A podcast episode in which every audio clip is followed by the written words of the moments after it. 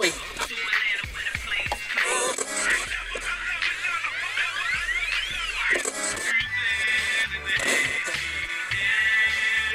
I had a dream I ran Atlanta. This is the Mouths of the South podcast, You shut your mouth when you're talking to me. the official Dirty South Soccer podcast, Do you understand the words that are coming out of my mouth? talking all things Atlanta United FC. Don't nobody understand the words that are coming out of your mouth, man. We are South. The South got something to say. That's all I got to say. What's up, Atlanta? This is the Mouse and South podcast brought to you by Dirty South Soccer in the Palatial 680 The Fan Studios. I am Eric Quintana. Next to me, Josh Bagriansky. And in front of me, Mr. Sam Franco. Gentlemen, good evening. Good evening to you, sir. Good morning How are you're listening to We're here on a, on a playoff week. That's right. It's uh, Playoffs. playoffs. I I don't know. Uh, I, again, I'm trying to gauge the nervousness of the. Fa- everyone's kind of all over the place. There are people that are like straight up like, So I we're going down the Braves. we're going I- down the Braves route. after after after the week that Atlanta sports has had, and after what's happened to Miles Robinson, which we'll get into in a Mm-hmm. second, I I'm, and I titled it appropriately, I, I believe. I'm miles away from confidence. Yes. oh, I'm Yes. miles away from. I knew that was confidence. Oh. Eric. The, the, the second I saw the title of our podcast was miles away from confident. I knew Eric.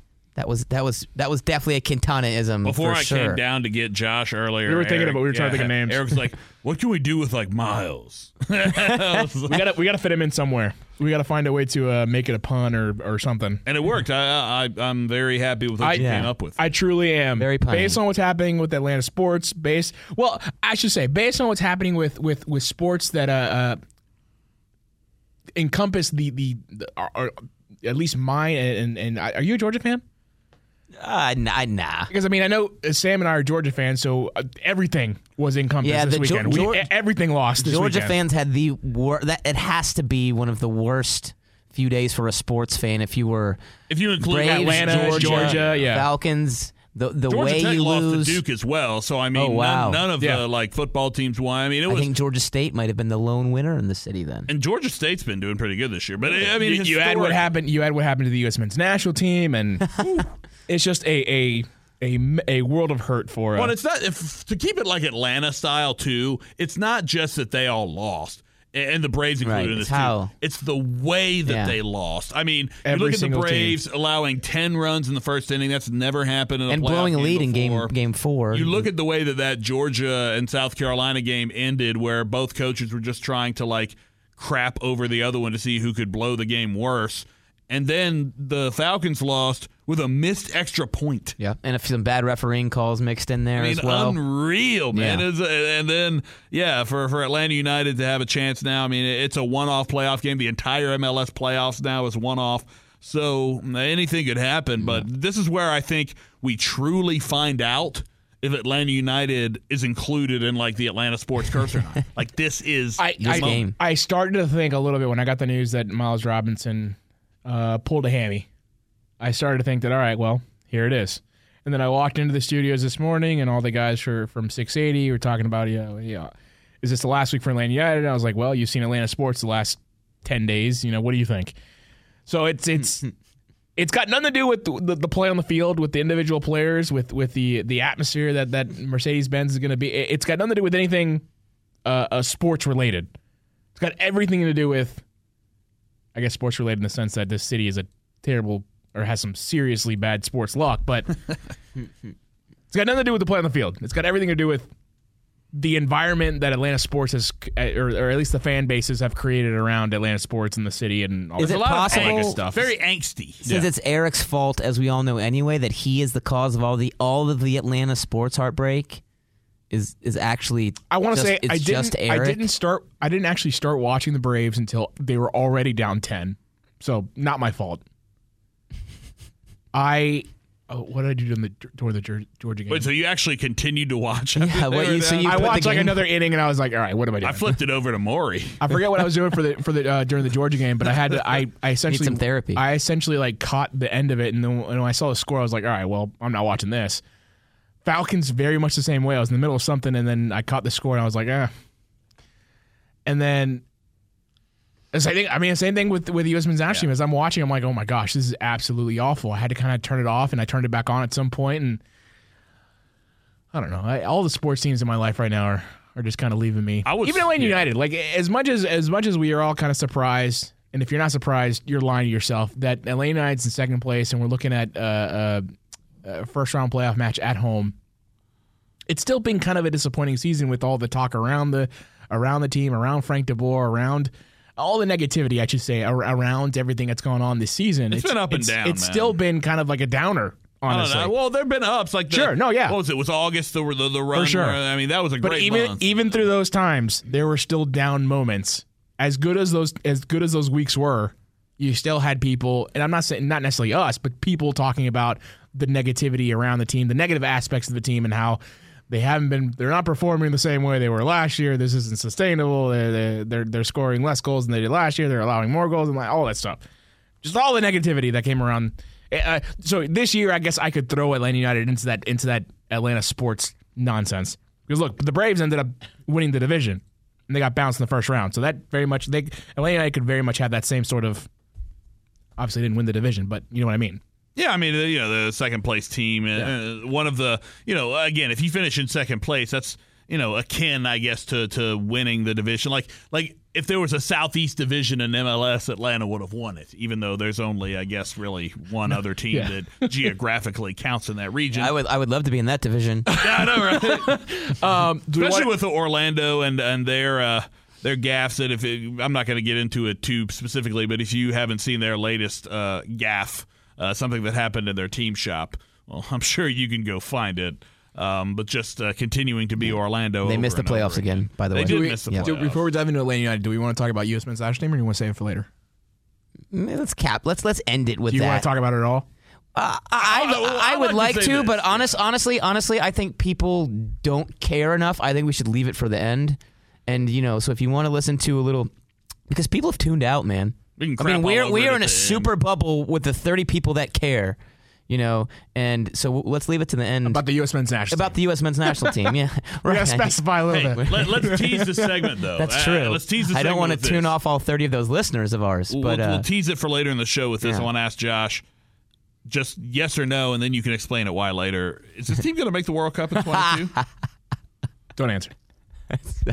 I'm I'm saying yes. I would also like to say that after like a heartbreaking, crushing loss to your team, like after Georgia lost on uh, Saturday, a commercial came on for Six Flags, and my girlfriend has a season pass, and so I look over at her. This is at like three thirty in the afternoon. I look over at her and I because it was for Fright Fest or whatever. I look, I go, should we just go? And so I went to Six Flags. So. If anything, uh, a spontaneous trip to Six Flags after your team loses. So if uh, Atlanta United were to lose uh, Saturday, that At least, game you would got, be. at least you got the rest of the Saturday to do what you want. That's what I'm saying. That game will be over by like 3.30, 3, 3 o'clock, 3.30. So you can go find something fun to do to take your mind off of it. But we don't think Atlanta United's going to lose on Saturday. Are you sure? Oh, I don't think so. I don't.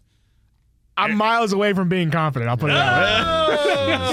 Uh, look, obviously the injury to Miles Robinson, if you haven't heard for whatever reason, uh, pulls a hammy um, in the the training session after the match for the U.S. men's national team. That you'll often see if you ever stick around Mercedes-Benz stadiums, you'll often see the the uh, the opponent uh, opposing team. They'll have players running up and down the field, so it's not uncommon for Miles Robinson to to to do the activity that he was doing. Although interestingly, Darren Eales voices his displeasure in an interview, uh, a radio interview, saying that he should not have been put in that position. I don't. It's hard to say without the full context, like you said, Eric. I think a lot of people maybe don't realize this because why would you be looking at what's happening on the field 20, 30 minutes after a game ends? But it's not uncommon. Uh, for a lot of teams to have, particularly their unused subs, come out and, and, and run sprints. Um, and even sometimes you'll see some of the guys that got minutes come out and work on their own and cool down. So it's not like, I mean, and again, we weren't, we're not like privy. drills. Like, No, I mean usually or- what I'll see them do at Mercedes Benz is it's basically just a, a a run back and forth between the half line and the end line, and these guys are so freaking fit that that's really just like a kind of e- easy session Not for them. suicides or anything. No, it's not like they're like all out, but it's uh, you know, it's definitely a, a Yeah. You know, I I I, I wouldn't make it to midfield at that pace. So Just a brisk, a brisk. yeah, so it's not uncommon. Again, we're not privy to exactly what they were doing or what or whatnot, but uh, and it's also not uncommon for a club to criticize the international team's handling of a player with respect to health. But uh, you know, as, as far as him him time. running after the game seeming like such a weird thing, it's it's actually it's actually not.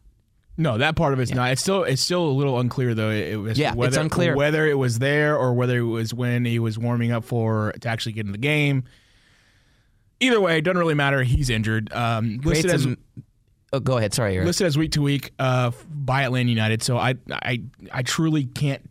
I don't think anyone can really tell you Let's- what that means. Let's I think, assume he's out this weekend. Don't you? I, I think what that means is I, I think it's more it's more likely that Atlanta United, the front office at least, is playing head games, games with with Bruce Arena and, and, and New England Revolution to maybe not say okay he's definitely out. That would let Yeah, that would let you know too. that would let the the opponent know that you know okay we need a game plan for the That's other exactly what it is, right? Because if you say two to four weeks, New England knows he's out. Exactly. And, you know, if you say now- week to week, yeah. maybe he plays. Uh, Either way, even if he does play, which I don't think he is, but even if he does, it, I guess it depends on the injury. I don't really know the extent. I mean, of with the a hamstring injury, it's hard to If it's- imagine if it's, if it's, he's back if it's even quick. relatively tweaked, he's not going to be the same. Play. This is the point I was getting at. He's not going to be the same player that he that he typically is. There's one thing you can do for soft tissue damage. Yeah, wait. Yeah, exactly. Yeah. So even if he were to get in the game, uh, even if this is the slightest of pulls on his hamstring, it's still going to affect the way he plays. He's not going to be as fast. He's not going to be as as mobile. He's he's I mean, he's not going to be terrible. He's just not going to be the same player we're used to seeing. Uh, you also don't really want to put a player like Miles Robinson in that kind of position where you know what he's capable of. You know that what again with even with the slightest tweak, you're not going to get 100. percent Honestly, might be easy. And this is where the conversation kind of takes a just shifts towards more the game on Saturday. It, how do you replace a guy like Ronald Robinson? Yeah, what I- do you do tactically, or or do you ju- is it just a like for like uh, replacement, which both warrant a, a discussion. Well, and there's going to be decisions back, you know, back to front to be made. Right. The first decision you make is, and I think this is, to me, this is a cut and dry one. Although I've heard people go the other way. The first one is, do you stay in a back three, or do you go to the back four that you finished the New England match with? I, I think you probably stay in a back three because that you still you've got players that are comfortable playing that system from last year. I don't think Miles is a must uh, in a back three, even though his pace is nice. So personally, uh, I would I would stick with the back three, and I'd I'd slide Michael Parkhurst uh, in- into that center back spot where uh, where he was playing. I thought you know he's been playing pretty well.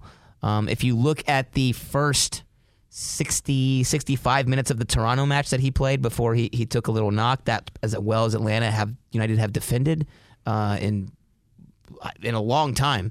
So I, I think that he absolutely can play there. He's used to playing that system. He reads the game well enough to play in between the right and left center back. Uh, so I think you just go Parky for Miles Robinson and stick with more or less the same tactical setup around him. The reason I worry about that, and this game in particular, if you had asked me before the acquisition of Gustavo Bou for New Yeah. England, if you'd asked me that, I'd be like, okay, I, would be okay with Parker there. You don't think that you know Bou and, and the tremendous run of form that guy's been on. I mean, I think he scored ten or He's one of the best strikers in scored like eleven or twelve goals since his acquisition in July, and it's like I don't know if I trust Michael Parkhurst to be able to to kind of handle that. That's why Eric and I were talking about on radio earlier. It's like it almost seems like you have to go with four men at the back here. I don't know because at the same time, if you play three center backs, it actually helps you deal better with with a with a, with a forward that plays like that because you have three center backs to, to kind of shadow him instead of two wi- as you would in the back four. Of course, New England going to play a four-four-two, so you have to deal with mm. probably the- two the- the- forwards the- between him and Caicedo. But the problem is that the back that that back three is stretched out pretty much all the time. Yeah, but if you play a four, then you have two center backs going against two forwards, so it's two v two. I mean that that's I think that's a more dangerous situation. You're much less likely to get caught out. Yeah, and that's going to be the story of this game. Is I think it's it's going to be, and we talked about this last week a bit, Eric. It's going to be wide open. I mean, it's it's it's going to be a wide open game, and I think the space you guys talk about being at the back and the back three is just it's just going to be part of this game. Uh, if particularly if New England set up the same way. But oh, but I've I've said what my piece. So you guys say back four. I, I I don't know. I'm It's not. I mean, I can I can get it right. I mean, you play a back four. You have maybe Jeff Larentowicz sit. I feel like for this match, two center backs. It, it just depends on what the overall philosophy for this match is going to be. I assume it's going to be relatively the same as it was. We're gonna play Pogba at left back? Is it? Well, I assume the philo- the, the the the tactics behind you know how attacking you are, how, how much pressure you apply up top, is going to be similar to what we've seen all year. Yeah. In that in that case, I I, I that, that's the thing. I don't know. I just I, I don't want to. I don't trust LGP. I don't trust Michael Parkhurst because of how long he's hasn't been starting regularly. To me, that's or why you play back three, though. That's why you play three center backs instead of two.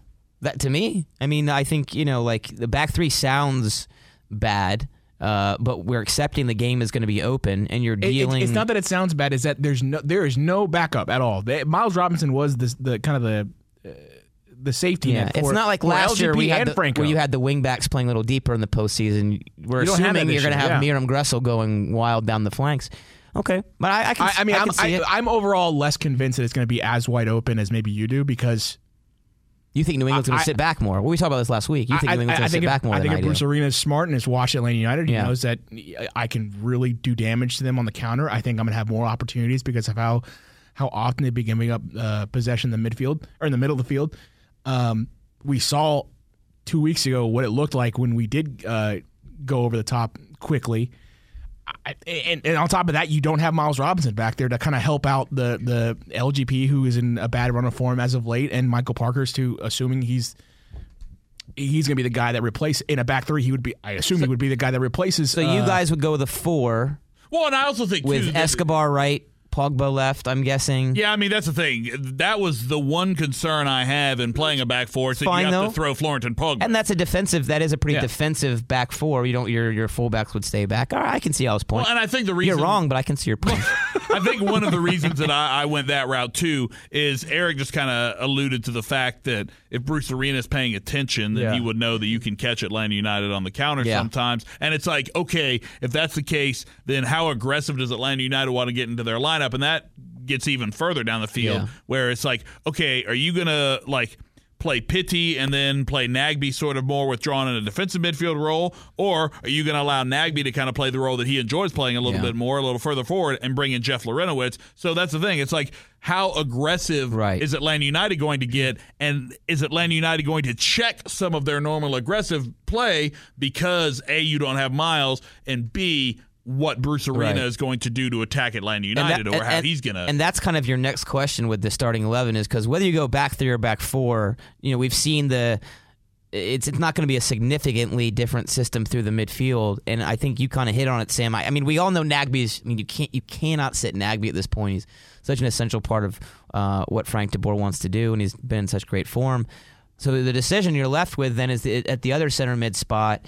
Uh, do, do you want to go with basically Eric Remedi, who is going to give you more than Jeff Lorenz in terms of being able to cover ground.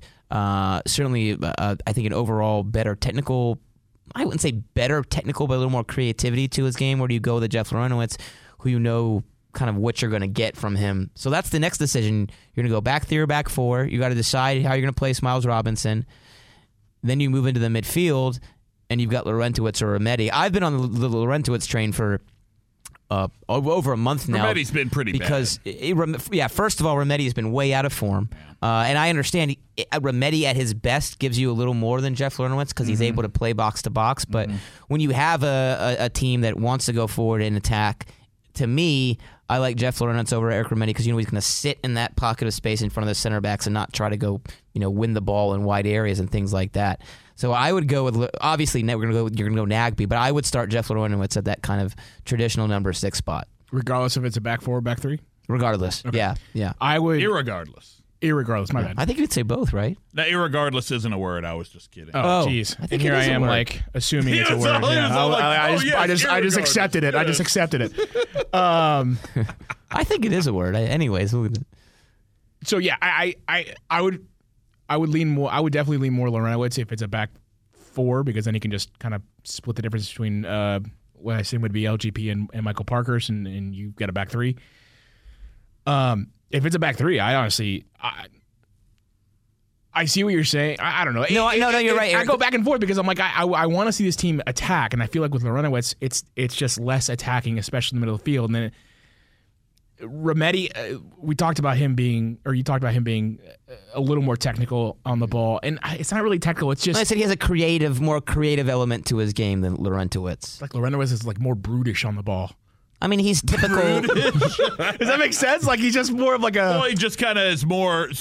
He's more even on the ball, even, even on the ball, he's just more of a bash bro than like a like a like a anything that can get, than than being someone I that can do something with his feet. Like ex- not not like one hundred percent full on bull, bash bro, even with the ball at his feet. He's feet. exactly what you expect for someone that played four years at Brown. There you go. Jeff exactly. Larentowicz Yeah, yeah. embodies. He is the stereotypical. American soccer Yeah, player. yeah, we, yeah. We, well, I was going to say we might Yeah. get back to this later in the and when we were talking about U.S. men's national team uh, later on. But on radio, Eric and I were kind of talking about how at this rate the U.S. needs to probably go back and just play the way that has been successful for them, which is hold on for dear life and then counter when when you get a good moment. Jeff Larentowicz is the quintessential example of the type of player I want if the U.S. is going to play like that hmm. because he's he's just such a. Is he technically great?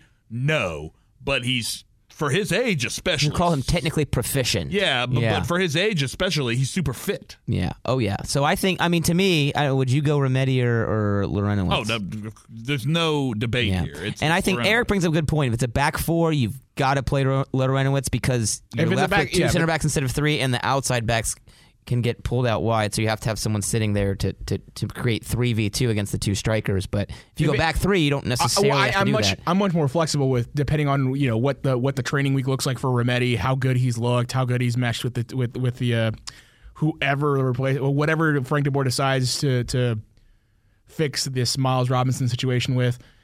Um, I'm more flexible with with either one. Uh, with, at at least starting in a back three. Uh, yeah, in a back three than I am um, in a back four. I just rather have Lorena was there because you know that Franco Escobar and, and Pogba are going to go up, and on top of that, you know that both of them. Well, at least Pogba isn't as defensively proficient as as we would like him to be.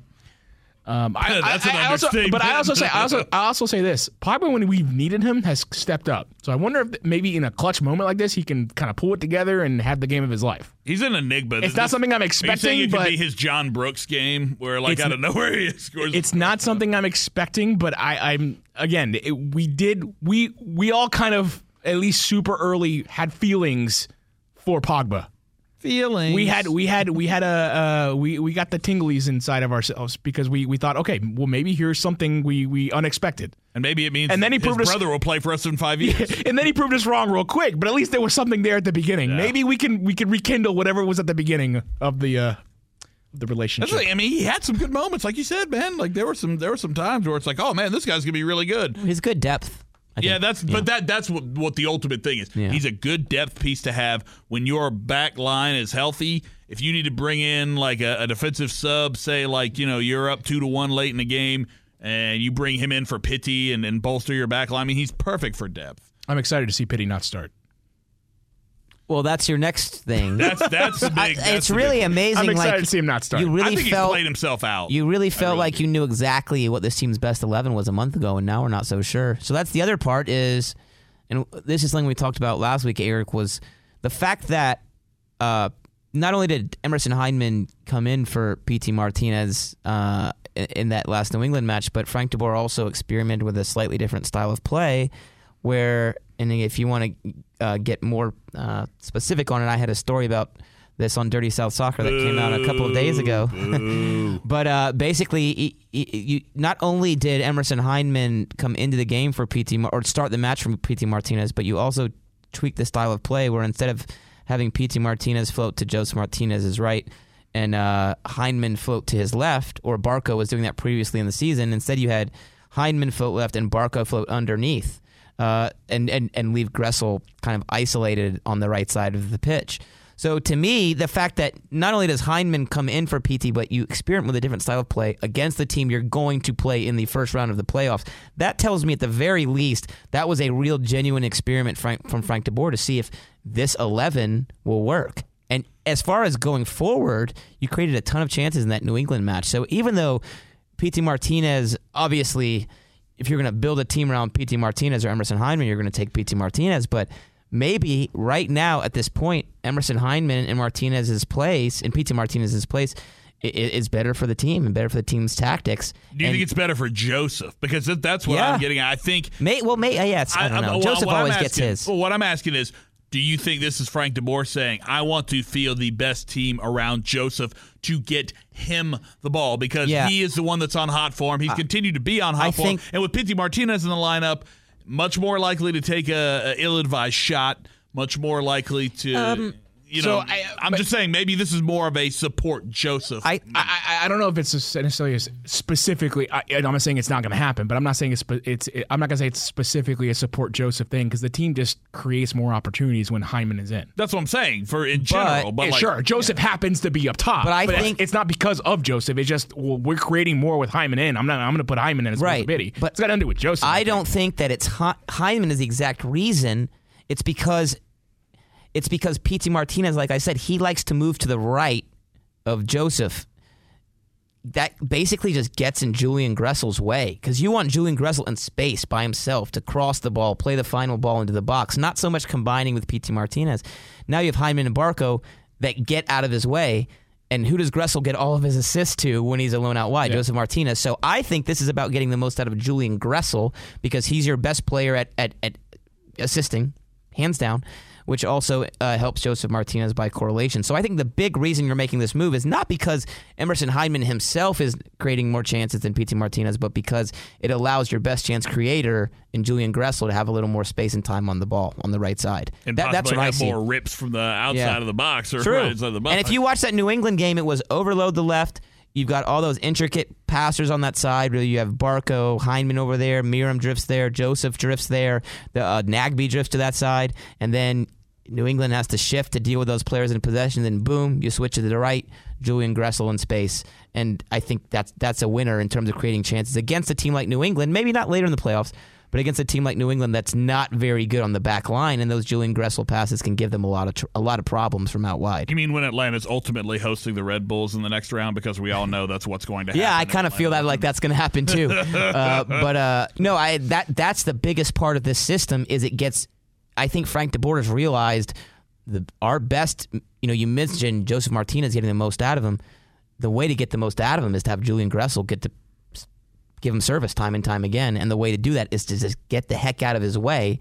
So he's one v one or even on his own against the outside back, and everybody else overloads the other side of the middle. And then if New England and some teams have done this, if New England say, okay, we're going to commit bodies to Julian Gressel, then it's going to open up tons of space through the center of the pitch, and that's where Barco and Hyndman and Josef and those guys can eat. So I think it's a very interesting tactical shift in that. It, it, it allows your best kind of goal combination more opportunities to occur. My expectation is that a guy like Bruce Arena will have recognized that. Yeah. It will change the way he attacks both Gressel, the middle of the field, and and which is why I ultimately think I, again I think he'd be stupid not to do this. I would. You seri- think he'll sit back? I I, I again I would think he would be stupid not to do this because look how Atlanta United plays against teams that just sit back. It's it's it's not pretty. It's it's Well, like everybody incredibly else. effective. That's why maybe Atlanta takes a step back and dials back their aggression a little bit. And- And you could I uh, the, here's the thing. Uh, well, first of all, are y'all Hyndman or Pity?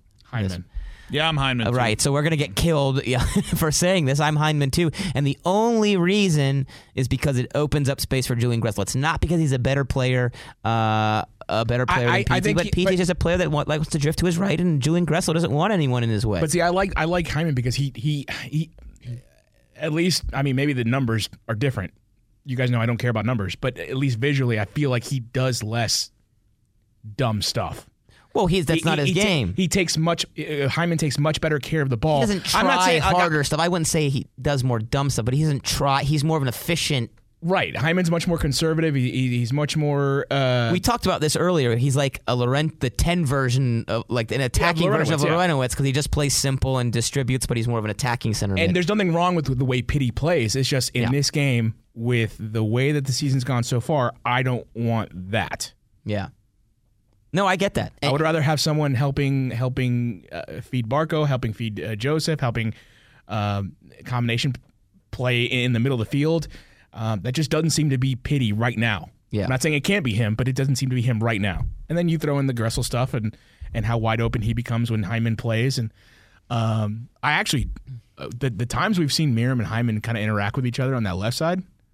Yeah. Or when when when Meram cuts inside, Yeah. I that all that stuff looks great to Mm-hmm. me. I love watching them kind of between him and Barco and, and Hyndman just uh, make the triangles, find Josef in certain Yep. spaces. I it to me that looks. I, I get excited in those moments because I'm like, all right, well, here comes the buildup. Here comes the buildup. Yep. Yep. Sometimes it happens. Some there. Sometimes it comes off. Sometimes it doesn't. But I don't get that out of Pity. I don't get that excitement because I'm like, all right, well, here comes the giveaway.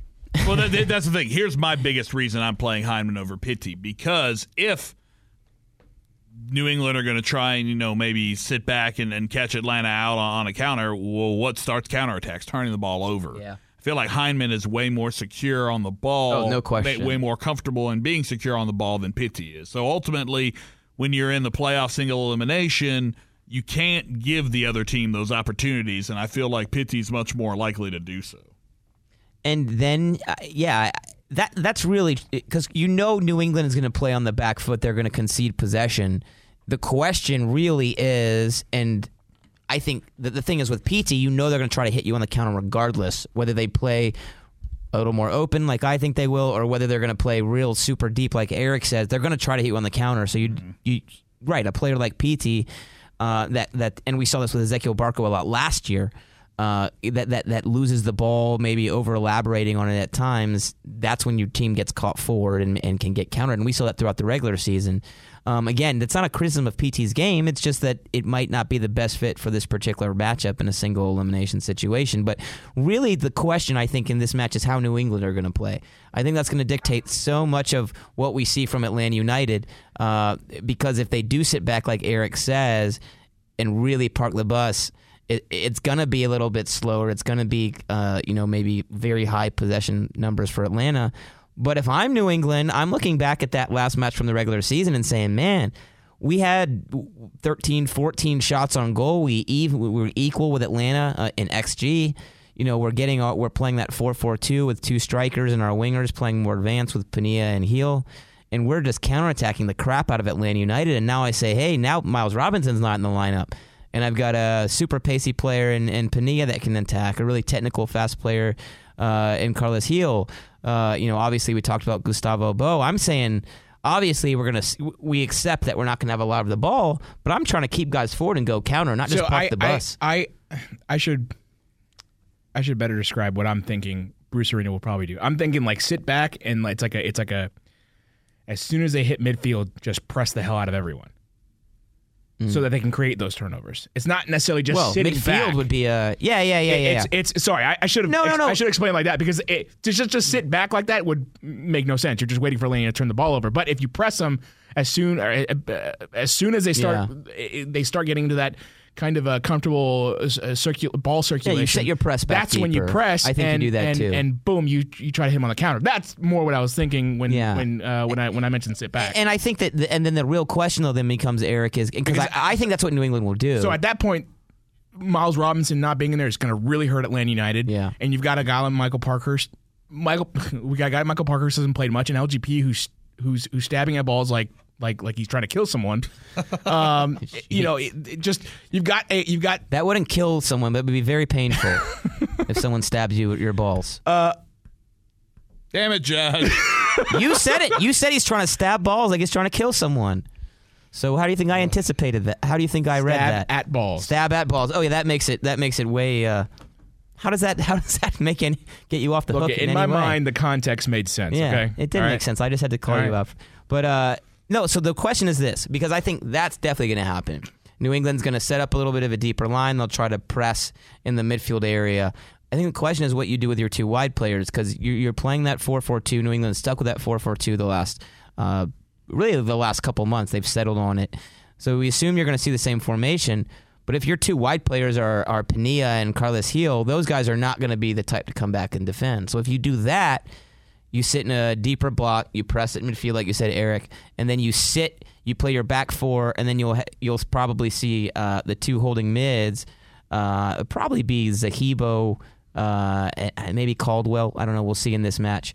Uh, you'll have your two holding mids sit in front of the back four, so you'll have six players uh, playing back behind the ball defensively, and you'll have Penilla and Gil and Heel, your two uh, wingers, kind of sit in space, try to start the counter, and then obviously you'll leave uh, Bou and Bunbury, your two forwards, uh, up up high, or you can play a little more defensive with your wide players in Gil and Penilla and bring them back and play super deep and defend with two lines of four uh, and try to counterattack through your two forwards with Bun uh, should be Bunbury and of course Gustavo Bou. So that's the real question. I think there's no doubt that you're going to see New England set up a little bit of a deeper line of confrontation, concede possession in this match, but keep an eye on the wide players because that's really going to dictate how open the match is. If Gil and Penilla are not instructed to come back, it's going to be a lot like it was in, in at the, the last match in the regular season, where you saw Atlanta United looking very dangerous, but New England also constantly breaking, especially into those wide areas, through those two players I just mentioned. So New England is definitely going to do what you said, Eric.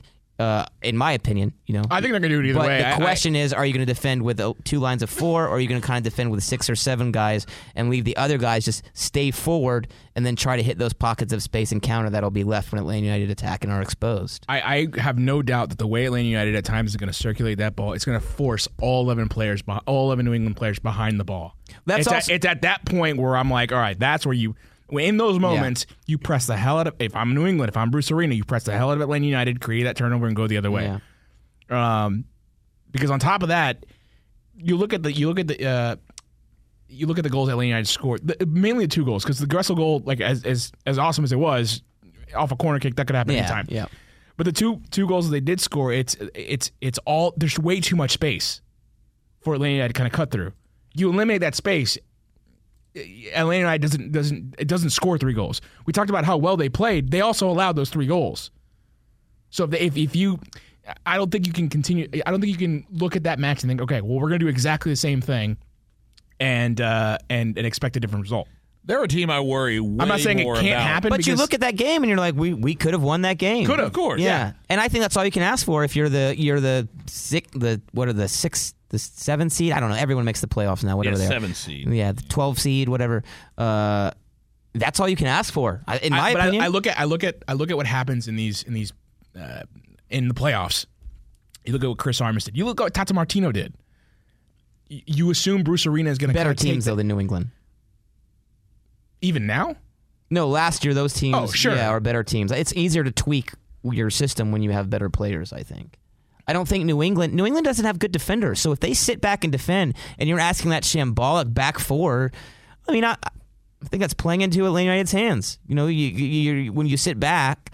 Uh, Look, one of I- the things I that would- can go wrong is you make a mistake, and this is a mistake-ridden back four. I would love to see Atlanta United find a way to to, to, to pass his way through eleven guys and and all behind all on, all in the final third for for Atlanta United and then find a way to score two or three goals. To be I would fair, love- I don't think would you're going to see that. 11 behind the ball. I mean, they're playing two forwards. I think you'll see eight or nine behind the ball. I mean, but I would love for Atlanta United to turn into mid 2000s Barcelona overnight. No, That'd I'm be just great. the thing is that they, they, they did the same thing. They, they put the same way. Uh, that same way uh, um, in Mercedes Benz or last time two weeks ago, whatever. Um, and you still saw the two forwards behind the ball. At times, yeah, but I don't. But they were certainly not. They were, were waiting for they, the They were counter. open. Yeah, Yeah, they I were mean, waiting for the counter. and that's why you saw Atlanta United create as much as they did in that match. It, it's really fascinating. I mean, because I, can see both sides of it. This is just me. If I'm New England and, and I'm saying I had 18 shots, playing a little more open, not super open, but a little more aggressive, trying to get forward and counter. I'm gonna come out and play the same way. I'm gonna say you create. I created a big chance with Penilla in the first two minutes of the match. Last time I came to Mercedes-Benz Stadium, um, the, you know, in the in the match, and then I, if that happens, then you sit back and play a little more defensive. But I'm New England. I'm looking at that last match. I'm saying this is my best chance to win, as opposed to sitting back and asking my defenders who suck to to defend well for 90 minutes. That's just how I see it. I think this game's gonna be nuts. I think it's gonna be like four two. Jeez. 5 2. I think it's going to be a crazy, crazy game. Bet on the over. Yeah, I say I say three one Atlanta, but I mean, dang man, you, you're saying it's going to be like the most think it's gonna be crazy. game of the season. Yeah, I mean, I think if you, uh, if, if, if tactically the team set up the way they did last time, because we talk about this all the time. Atlanta United are super exposed in wide areas all the time because you have Gressel and Meram as your wingbacks. You know, they're attacking wing players. So if New England say, okay, we're going to, what they did last game, they said, okay, with our wingers, we're not going to have them come back and defend either. So the wide area is just, what, you know, just completely wide open. Uh, whether it be Gressel bombing in crosses or Penilla getting into space or Geel or Heel in the wide areas on, counterattacks. So it's really an interesting matchup because both teams, you know, whether it be that 4 4 2 of New England or, I mean, I guess we're calling it a 3 1 4 2 or whatever that Atlanta plays, you're super open in the wide areas, both of them. Both of them, as far as defensive players, because you have wing wing players that are going to fly forward and, and not, you wouldn't think, show a lot of onus to play defensively. So uh, it, it's I just think it's going to be so so wide open when you when you consider the way that these two teams attack. Yeah, I'm looking at some of the quotes that we've uh, heard from Atlanta United players, and they're all talking about how um, they certainly understand the, the the moment, how the single elimination and focus on the passion, the intensity, uh, the aggressivity. Is Who it? said that? Who said aggressivity? LGP. nice. Okay, that's okay. Uh, let's make that a word. Let's make that a thing. Absolutely. Aggressivity. Um. Oh, let me see yeah, everyone everyone talks about it being a one off. I, I I would be look. I, I say that I that I think that there will be some tweaks from. There's certainly been some tweaks for Atlanta United. I think there'd be some tweaks from from New England Revolution from the last time they played. Uh, it would also make me nervous in a single elimination tournament in a single elimination game where where where these tweaks could really cost you. I, Atlanta's kind of forced to, but for New England, it, it this is kind of where I go back and forth because I'm not necessarily sold in the fact that they're going to just sit back. I'm I'm I'm I'm conflicted because I'm like, all right, well, why would you change everything for one match mm-hmm. that means everything mm-hmm. for the season? Um, and then you're right, you did have all those opportunities uh, against Atlanta United that that could have easily turned the game, uh, shifted the momentum had had things just gone New England's way a little bit more more so than than Atlanta's. I'm just glad that the players. I, I want the. I, I I'm I'm gonna be mad if the players don't come out with like a, a, a, fire and an intensity that, that we that we've yet to see. I think this season. That's the one thing I feel like has been hmm. missing so far because Almiron brought a lot of that.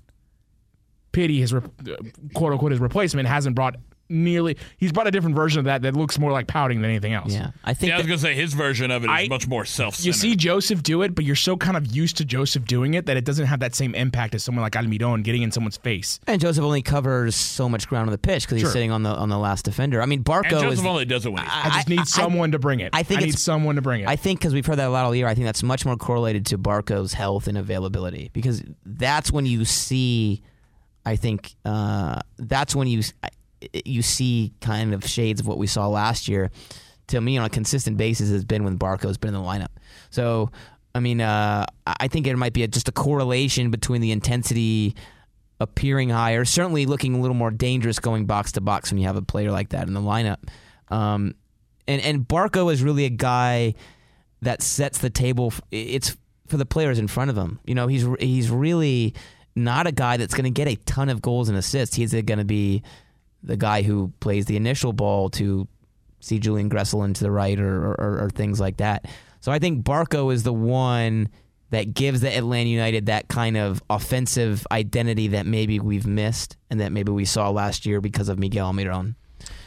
Can we talk about something I we just uh, found on Twitter real quick? What, what have you found? Felipe Cardenas, my boy, threw out uh, from the Athletic his expected uh, Atlanta United starting eleven. It's basically what Eric and I were throwing out there, with one key difference. Oh, he says four three three. Oh, I have it now. He so, says he says Pity over Barco. So he says Pogba left back, LGP center back, Parkhurst center back, Escobar right back, Nagbe Larentowicz and over Remedi. And just and Felipe's our boy. Like oh, no, no, no, hate against Felipe. Oh, but Felipe. We, I, I am going to criticize his his Nagbe Larentowicz Hyndman and then Gressel. I mean, Josef. I'm, I'm, I'm going to criticize. I'm going to unless he knows something we don't. I'm going to criticize the Barco over Pity thing. Well, he also says in the tweet Barco over Pity question mark maybe that'll be the biggest decision for DeBoer. Agreed, but, but I don't is, think it's, it's not. Decision. It's it's or Pity, isn't it? Well, I mean, I, well, here's the thing. I think the biggest. I mean, it could be the biggest. I would say that yeah, Hind, between Hyndman, Barco, and Pity, which two are you starting? But I think, I think that's the. I mean, the I don't. Decision. I don't see how. I don't think it's, it's a Barco decision. versus Pity. I well, mean, you can't not play Barco. We right? just and we just saw in the last match who who the it's it's between Hyndman and Pity, right? I mean, we, the last match just showed yeah. us. I don't know, maybe I'm wrong, but Ezequiel Barco is your most, influ- I think, easily your most influential player. Uh, right now, and I think it would be ridiculous not to play him in the first eleven. I'll say outside of the Pity over Barco thing, if that lineup that uh, Felipe had put out there had Barco in over Pity, That'd be the exact lineup I, I would want them to put out You play four three three with right as a Gressel's an attacking right wing as opposed to, yeah. No, that's uh that's that that's a bit surprising. Um, because you just you just can't. It's, Either- it's either way. between Pity and Hyndman. It's not between Pity and Barco. It really doesn't matter. surely. It is- really doesn't matter what the starting eleven is. Um, I think I think I would have serious questions for for for uh, Frank DeBoer if it were if it were Pity over Barco, but Me I, too. I'm still I'm still again miles away from confident because of the backline situation. I, I still can't get over the, the, the, the idea that we're I, I, even throughout this entire game, even if we're up three, I'm still going to be nervous. Do you want to work in miles away from well, that's another confident reason that New anymore? England shouldn't sit back. But What's that? I said, do you want to work in miles away from confident anymore in this? Uh, I'm miles away it's from like the confident. fourth time, and you've used the exact- miles away from confident There's confident. so many different things you can do with that. All right, name one. Uh, okay, hold No, on. go ahead. I would walk 500 miles just to shut you up, Eric. See, I like. Isn't the, that a song? See, I like the gap between. I like the gap between Atlanta and New England is miles. Right, there we go. You know, it's like it's like if if they play Miles, That's Atlanta right. should be a heavy That's favorite. If right. they don't, who knows? That's right. Come up with your own in the chat, and uh, we'll Yeah, uh, what's your best miles pun? we'll we'll talk about them in now the I've chat. got that 500 miles song stuck in my head. Yeah, to what go. is it? I would walk. s- and I would walk 500 more and I to be the man walk- who'd walk 5,000 miles. Yeah. The Pretenders or the Proclaimers? Or Wow, I can't All believe right. he knows who that band is. that is shocking. Um, It's a Proclaimer. anything else we got on Atlanta United and New York? No, I mean, uh, just uh, it- uh, I'm gonna be in the Gulch. You guys be in the Gulch? It's a one. It's a one p.m. It's that early kickoff. I'm I'm get- I'm getting out there early. I'm So getting out there here's- like 9:30, 10. here's the deal. I'm gonna probably go down to the faction tailgate. Here's the I'm, deal. I'm a member of the faction. For those that I don't know you were a member I of am. One. Huh. I am. I enjoy my sleep, Oh my god. and It's playoffs, Eric. eleven might be a ah. little too early for me to get out there. Josh is talking about getting there at 9.30 and Eric's like, 11's too early. I'm early. getting there early, man. I'm trying to, you know. I like I don't get to sleep in on the weekdays. Oh, Jesus Christ. It's the playoffs. Get up for the playoffs. I like my sleep. If if we lose, it's Eric's lack of commitment. All right, I'll That be. is- Well, I'll, we can't I'll- blame I'll- all Eric and I'll- then blame Eric for the exact opposite reason. I'll be in, I'll be in the Sure we gulch. can. I'll You be in the him for gulch on everything. Saturday. I'll be in the gulch on Saturday. Yeah, so come. Yeah, we'll probably hit. Uh, like I said, I'll I- I'll probably just go to the faction and I'll just be hanging out on that side because I don't. But it, it should be fun. And uh, the thing to watch for is, is how does New England handle those wide areas? That's that's going to determine how game wide open the game is. I think it's going to be one you you want to be in your seat for the first second. But the key, I think, to even further that note is how New England uses the wide areas is going to be dependent on how Atlanta lines Absolutely, up. absolutely, yep. And so I think think we covered that pretty well. Frank DeBoer with a lot of decisions, and Bruce Arena with kind of a fundamental tactical decision to decide how he wants to go at Atlanta United. Josh, what did you think of Bruce Arena's kind of subtle digs at, at Atlanta United on the stadium front? Well, I mean, what did he say? Well, he was saying how it's a nice NFL stadium and that uh, it's the best artificial tur- surface in the league. You know, he's just kind of throwing little subtle jabs while also, I think, throwing subtle jabs and, and thinly veiled shots at his own club. yeah, that's and what I, that that's team. that's what I'm think. I'm that's what I'm thinking because that's one of the. If you're going to make that dig, I think New England is the last. I was gonna you say, uh, could I brought it up on the radio show. I was like, "How is how is Bruce Arena going to make It that?" might have. It, you're right, Sam. That might have been a little I wink, a little wink, bit nudge, both, nudge to uh, I mean, Robert Kraft. Well, like, I mean, he was asked like about this, and, and you don't have to say, "Yeah, it's a great NFL stadium." It's like that. That's a shot at Atlanta United too, for sure. yeah, but it's certainly a shot at his own ownership group. As well. Listen, until Mm-hmm. the Falcons can figure out what what what the game of football is, uh, it's Atlanta United Stadium as far as I, I, am concerned. I thought you were going to say Bruce Arena took a shot at the uh, U.S. men's national team. Well, you know, the Falcons Uh. are minor league from the way they play to the beat reporter that covers them, man. Old D and, lad. and, and the attendance in the stands. Just minor league, Oh, D-lad. all the way around.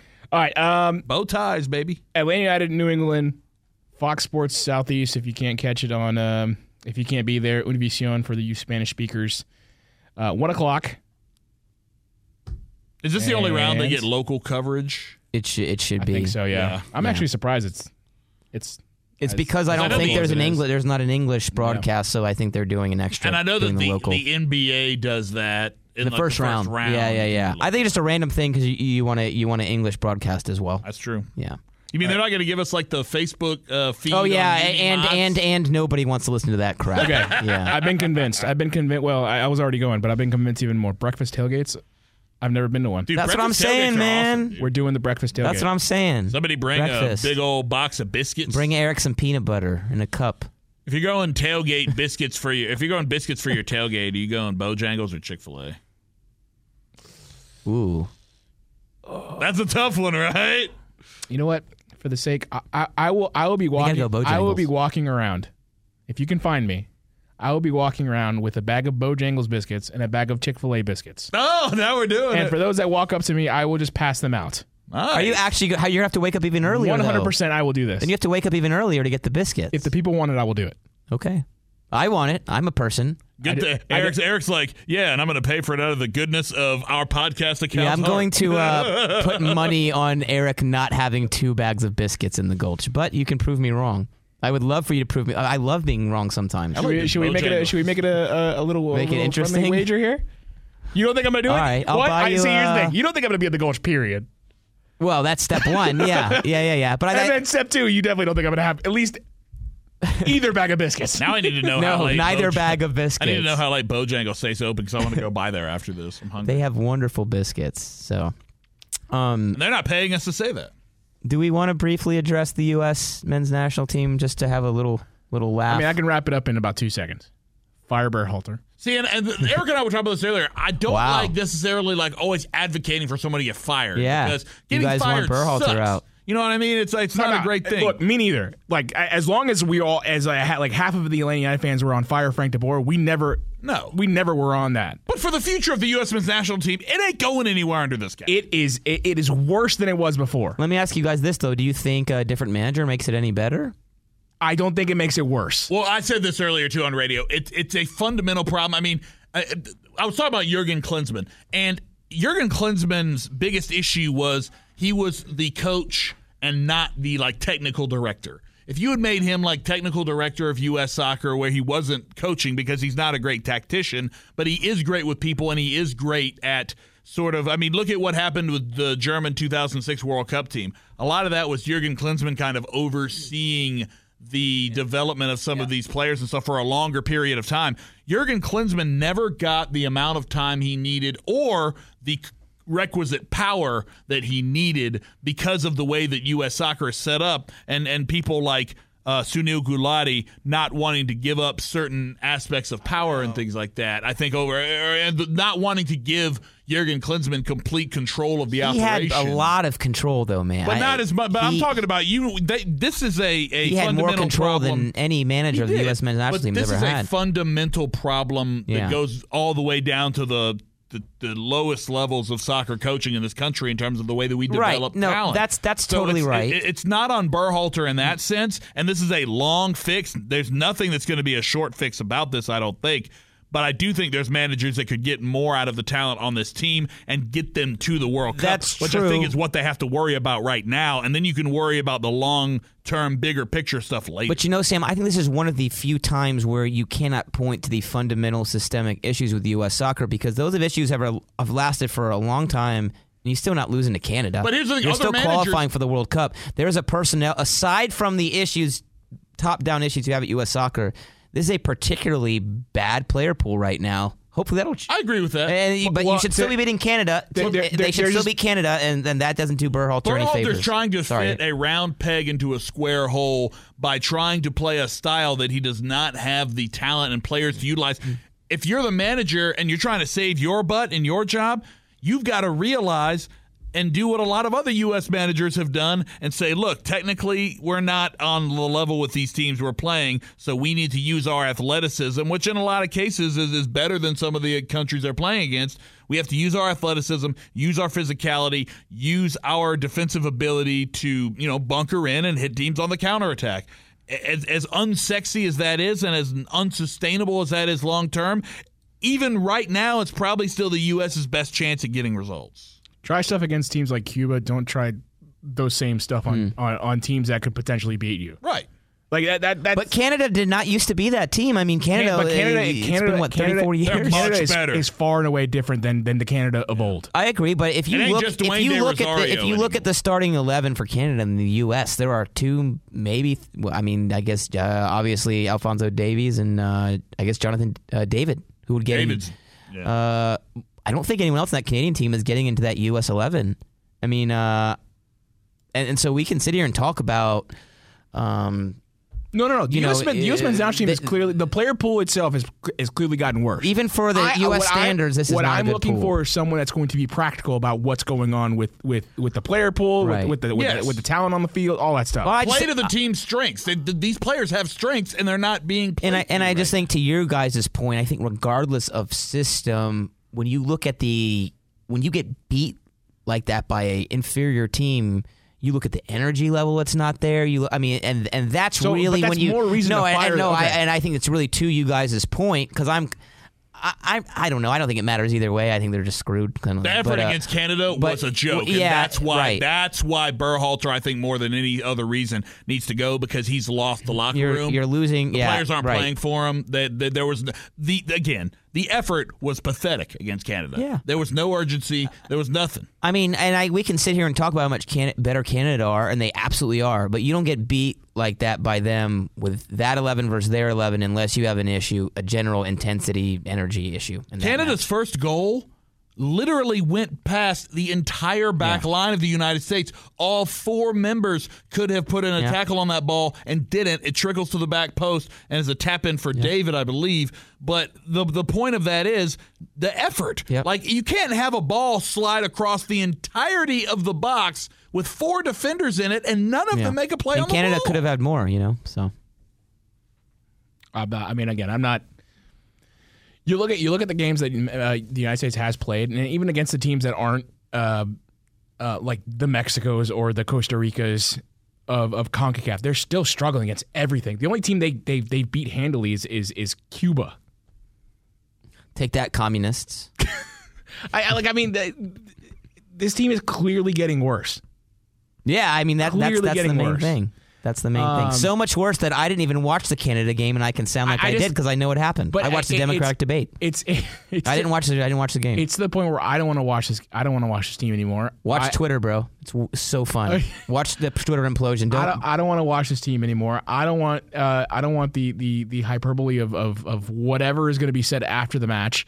I don't want. I I don't want to listen to to post game. I don't listen to pregame. Yeah. I don't want to be like false hyped up by by Taylor Twellman or Alexi Lalas about how this team has a chance or or or, or I, look. Neither of those guys are going to falsely prop this team up Right. because they're both they're both as Bashing. as bashed Yeah. as angry as we are. But the the point is that.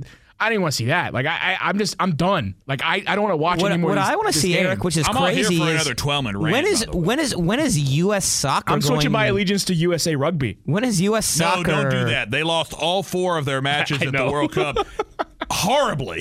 Like they got blown I out. They, they're worse than the U.S. soccer team right now, dude. So my thing, and this is what pisses me off, and this is the reason I don't really follow the U.S. men's national team that closely anymore, is these failures are epic and massive and really unprecedented for the U.S. in the last almost 30 years, and you don't really hear. It doesn't seem there's any panic. It it doesn't seem like U.S. soccer has Everyone's kinda any tuned out. any worry Everyone's of changing anything. out. You missed the World Cup. that large a nation in Concacaf. And you're going to, mi- you're on track to miss the next And one. What's the you, you've What changed nothing. What happened? Thank you. What happened? They missed the World Cup, and what have they done other than hire Gregg Berhalter and, and add Ernie Johnson to the mix? Nothing. Ernie They Stewart. Have, you. Ernie Johnson. Thank you. Er- I would Ernie take Johnson Ernie. I would better. take Ernie Johnson. Yeah, be even better. They'd be motivated for but, old but, EJ. No, but no, serious. But no, seriously, they have done nothing to. it- It's been what two years? Uh, Yeah, I mean, y- 2019. y- it's been yeah. uh, it's been about about two years. They've done nothing, absolutely nothing to alleviate the problem. They have not done anything. Have they done any changes to the youth system? Have they done anything? No. Not that we know of. I mean, not- not nothing know. obvious. No. And the thing is, if I was U.S. Soccer, even if I wasn't changing anything, I would come out and and politic like I was because I would accept this is unacceptable. I have to at least give an idea, you know, to the people out there that we're changing things. Even if I'm so stubborn, I think I'm going to stay with my same ways. I'm going to at least publicly say, yeah, you know, we're trying to fix something, you know, our issues with our system. You know, we're trying to you know, ma- talk about bringing a coach that brings in the plays the right style, blah blah blah blah. Even if it's a lie. But U.S. Soccer seem to think they can just continue along the same path, and it get, continues to get worse and worse. And uh, uh, I just, I, I really feel no affinity towards the.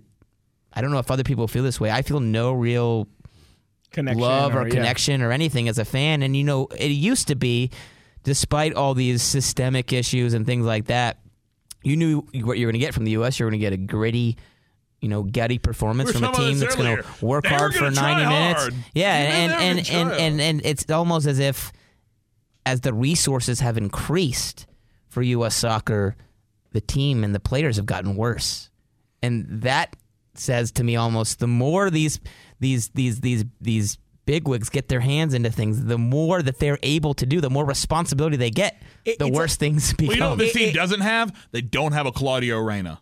They don't Right. have. They don't have. who has who has bashed the U.S. system, by the way, Well, very that's what I'm saying. recently. They- and when I say that, I mean players.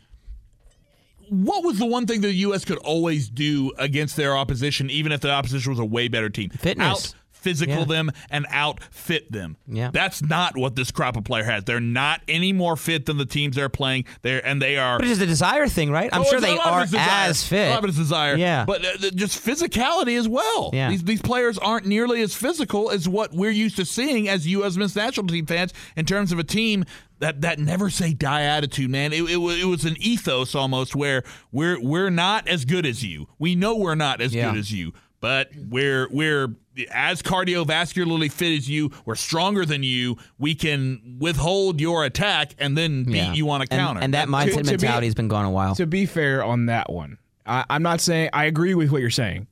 To be fair, we have been been asking for nothing but youth and and and energy coming off of.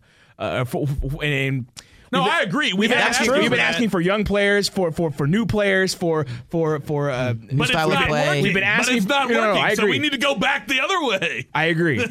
uh, the, the thing that gets me is that I feel like I feel like U.S. soccer and, and the U.S. men's national team is, is is like doing their own like whatever drill you want to think of, and they're doing it wrong, and then they look around, they're like, "Oh, is that how you do it?" And they just kept doing it wrong Yeah, the entire time because they they there's no there's it just seems like there's just no adjustment. There's no That's what we're all just saying. I mean, nothing. they're not there's doing just it. there's no there's no there's uh, there's no. I, I want to see a sense of urgency from the from the federation. I I don't even care about the players anymore Here's because that'll que- that'll okay. come. That's an interesting way to go. We're talking about the federation. How much of it is the federation's attentions turned to other things? Like what? Money. Money. But the, The- the uh, at battle some- between- some no, but listen. At some point, they're not going to make money. Oh, they will. No, but They no. will. What I'm saying is maybe the the and and I'm not. Let me preface this by saying I fully support Oh, what the. U.S. women's national team is doing. But do you think that the distraction of that that has been weighing over U.S. soccer? And that's what Carlos Cordeiro has mainly had to deal with since taking over as president. Is this thing? So But do you that- think that- that, that is, is is halting the progress of the other side because there's Well, not as then much we're focus really, being really, really screwed. Well, of course. What- no, I agree, what's that? but I'm just that, saying it's, but it's possible. But that to me, that just has nothing to do with Berhalter or or the U.S. men's national team Well, did you see in terms of how uh, they play on the field, in terms of how they actually uh, conduct their their business as as a as a professional sports team.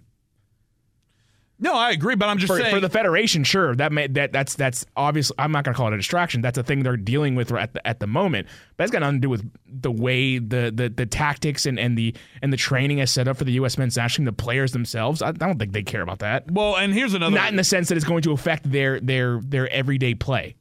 well, here's another issue. The um, uh, Glenn Crooks, who does play-by-play for NYCFC and also has a Sirius XM show, uh, tweeted this uh, earlier this afternoon. He says a future guest who has worked with Tab Ramos will tell his show, The Coaching Academy, that Ramos should have been the interim U.S. men's national team coach, but wasn't because of fear that Ramos would do well and disrupt Jay Berhalter and U.S. Soccer's plan to hire his brother after the uh, Crew season. If that's the case, then we're just outright being lied to by the U.S. Soccer Federation when they said Jay Berhalter had nothing to do with it. Which, which, Yeah. And that there don't was this long surge. which and, I don't know. think anyone wait, believes anyway. Who's the guest? He It didn't doesn't say. say. What? How is the guest tied to the situation? Just says they've worked with Tab Ramos. It's an old I goalkeeper loved. I coach. see. of I- course, I mean we need to I'd hear love this to- first. yeah, I'd love but to hear I'm the just rest saying, if that is true, then yeah, the U.S. U.S. soccer thinks we're all idiots if that's the case because they are out here like putting these statements like Jay Berhalter had nothing to do with the hiring of Gregg Berhalter. Right. And it's like, well, I didn't believe that anyway. But I mean, for them to just bold faced lie to you, it's like if, if you're a fan of U.S. soccer and this is the kind of thing that's going on, what can you do? Stop going to the games. Like, like stop supporting them because things aren't going to change unless they, Like they I said, you know, hear it's, it's way big. better to just watch Twitter implode. It's so fun. That is good. so fun. It's so fun. All right, uh, where they can find you guys on social media. You can find me at JoshB914. at Sam J Franco over here. You can find me at Eric G. Quintana. You can find the podcast at MOTS Podcast. Donate to your uh, Bojangles and Chick fil A biscuit That's right. Yes. By going to patreon.com slash MOTS Podcast. By the way, I do have one more thing. I wanted to send a shout out to Josef Martinez because um, you know we at Dirty South Soccer have a partnership with a company I work for called BreakingT. Pimp your shirt. And yeah, if you saw Josef's uh, Instagram story the other day, he got his hands on a couple of our Build the Statue T-shirts that we made. And uh, you know you can uh, head over to DirtySouthSoccer.com and uh, there's a there's a link that you can use to get the shirt if you want one. But yeah, for Josef to uh, show some love, I mean that uh, when I started working for this company, that was a big passion project of mine was getting something for Josef Martinez because of how much we all love Josef Martinez.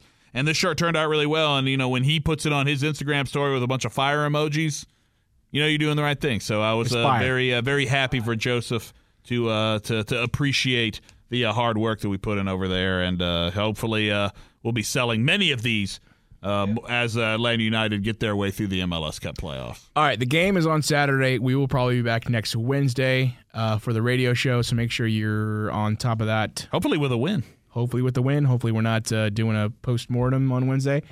Uh, we'll also have a podcast next week, um, either Wednesday or Thursday. Oh well, you know what? We'll probably do it Wednesday. Josh, I don't think your microphone. Well, you know what? We'll do it Thursday. Well, I don't know. We'll figure it out. Podcast might be a little bit different next week because of the timing of the game. And it We'll also figure it out. also depends on uh, if Atlanta United is victorious or not. next week. Just don't know the day yet. All right. Yeah. Until next time. See you later, Atlanta.